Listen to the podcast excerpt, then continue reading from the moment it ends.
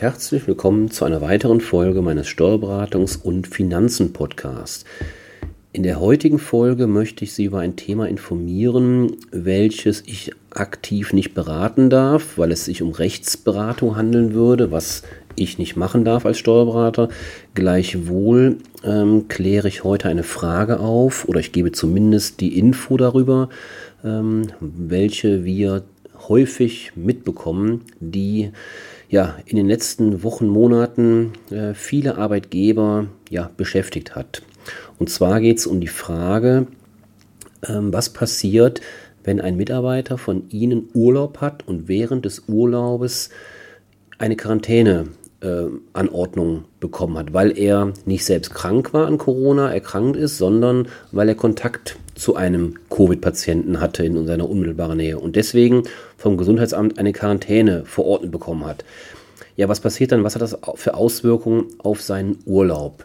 Wie gesagt, ich es nochmals betonen, es soll hier sich nicht um Rechtsberatung handeln, sondern ich möchte lediglich über ein aktuelles Urteil informieren, ähm, da wir auch ganz konsequent, wenn solche Fragen an uns gestellt werden, ähm, unsere Rechtsanwälte hinzuziehen, weil die natürlich dann dieses Thema rechtssicher beraten dürfen.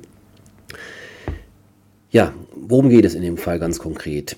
Wenn ein Arbeitnehmer während seines Urlaubs erkrankt, werden ihm laut Bundesurlaubsgesetz, ganz genau der Paragraph 9, die Tage der Arbeitsunfähigkeit, also der Krankheit, nicht auf den Jahresurlaub angerechnet.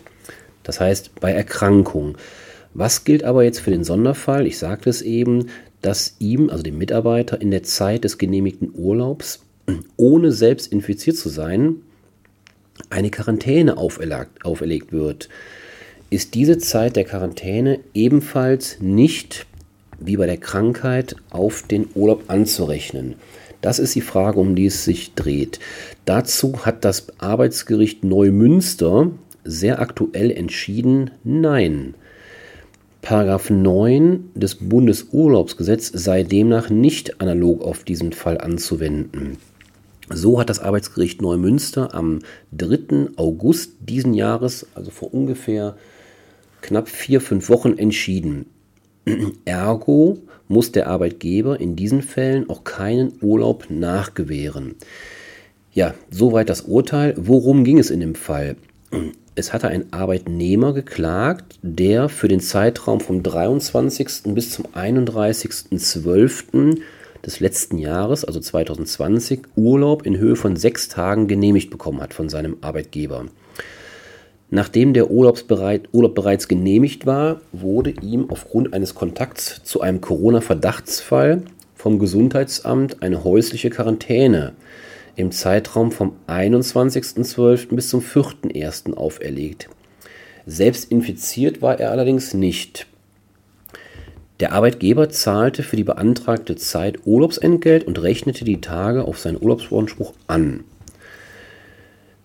Dagegen hat dann der besagte Arbeitnehmer geklagt, weil nach seiner Auffassung bestünde der Urlaubsanspruch in Höhe von sechs Tagen aus dem Jahre 2020 fort, weil er der Meinung war, dass 9 Bundesurlaubsgesetz analog anzuwenden sei also ähnlich wie bei Arbeitsunfähigkeit während eines bereits gewährten Urlaubes ähm, könne er seine Leistung nicht erbringen und damit sei die Befreiung durch den Arbeitgeber von der Leistungspflicht nachträglich unmöglich. Insoweit liege eine planwidrige Regelungslücke vor. So also die Argumente vom Arbeitnehmer. Das Arbeitsgericht Neumünster folgte dieser Argumentation allerdings nicht, denn Paragraph 9 des Bundesurlaubsgesetzes, Sie merken, Paragraph 9 Bundesurlaubsgesetz ist hier die einschlägige ähm, ja, Rechtsquelle. Diese, dieser Paragraph sei weder direkt noch analog anzuwenden. Eine planwidrige Regelungslücke bestünde demnach nicht. Der Arbeitnehmer sei nicht arbeitsunfähig im Sinne des Entgeltfortzahlungsgesetzes gewesen, sondern es bestand lediglich der Verdacht einer Erkrankung und einer Ansteckungsmöglichkeit. Aus folgenden Gründen mangelt es an dieser sogenannten planwidrigen Regelungslücke, die ja der Arbeitnehmer vorgetragen hatte. Bereits bei der Schaffung von 9 des Bundesurlaubsgesetzes im Jahre 1963, also lang ist es her, seien Unterscheidungen zwischen Krankheit und bloßer seuchenbezogener Risiken, die zu einer Quarantäneanordnung führen konnten, bereits bekannt gewesen. Auch wenn seinerzeit, also vor, äh, vor etlichen Jahrzehnten, keine große Seuche wie im Moment durch die Corona-Pandemie mit weitreichenden gesellschaftlichen Auswirkungen vorlag, konnte ein Problem wie das vorliegende auch seinerzeit jederzeit auftreten und tat es auch in Einzelfällen. Das Bundesarbeitsgericht habe zudem in verschiedenen Entscheidungen ausgeführt, dass 9 des Bundesurlaubsgesetzes eng auszulegen sei. Eine entsprechende Anwendung auf andere urlaubsstörende Ereignisse oder Tatbestände, aus denen sich eine Beseitigung der Arbeitspflicht des Arbeitnehmers ergibt, komme grundsätzlich nicht in Betracht. Das Arbeitsgericht Bremen-Bremerhaven, also noch ein weiteres Arbeitsgericht, habe jüngst zudem mit Recht auch darauf abgestellt, dass die Zuordnung von Quarantänebeschränkungen zum gesetzlich geregelten Fall der Arbeitsunfähigkeit während des Urlaubs nicht mit der Begründung des beschränkten Urlaubsgenusses durchgeführt werden kann, ohne eine irgendwie klare Grenzziehung aufzugeben. Denn so die Argumentation im, im, vom Gericht, es gebe unzählige Umstände, die einer Erholung im Urlaub entgegenstehen können. Viele davon hätten auch irgendwie mit Krankheiten zu tun, so zum Beispiel die Erkrankung des Ehepartners, die den Genuss des gemeinsamen Urlaubs mindert, aber kaum auch die Rechtsfolge von 9 Bundesurlaubsgesetz auslösen könne. Eine klare Grenzziehung, wer also das Risiko der Störung des Urlaubs trägt, sei nur beim Abstellen auf die Arbeitsunfähigkeit des jeweiligen Arbeitnehmers direkt möglich und praktikabel. Trotz des geringen Streitwertes von gerade mal äh, knapp 600 Euro ließ das Arbeitsgericht die Berufung wegen der grundsätzlichen Bedeutung der Rechtssache zu. Die Rechtsfrage wurde allerdings bis heute vom Bundesarbeitsgericht noch nicht entschieden. Gut, ist ja auch erst vier bzw. fünf, knapp fünf Wochen her, das Urteil. Deswegen ja, bleibt jetzt abzuwarten, ähm, ja, wie das Bundesarbeitsgericht in diesem Fall entscheidet.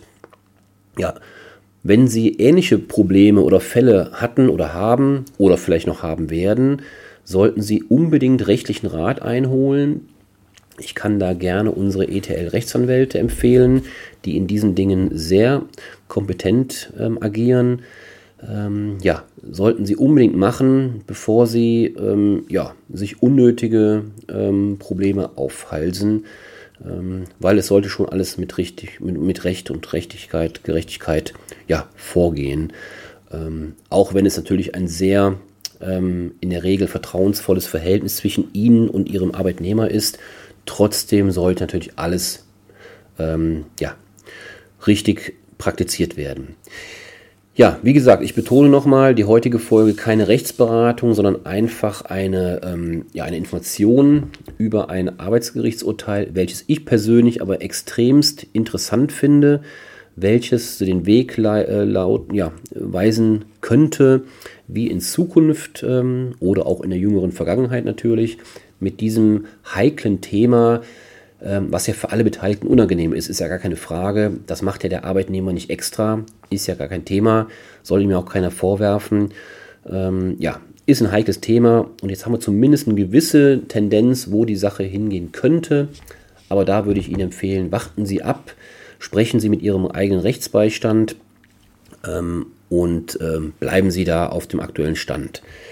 Ja, ich hoffe, Sie konnten ähm, diese Information, ähm, ja, sie hat Ihnen geholfen und würde mich freuen, wenn Sie beim nächsten Mal wieder einschalten und verabschiede mich in den Nachmittag. Machen Sie es gut, bleiben Sie gesund. Bis zum nächsten Mal.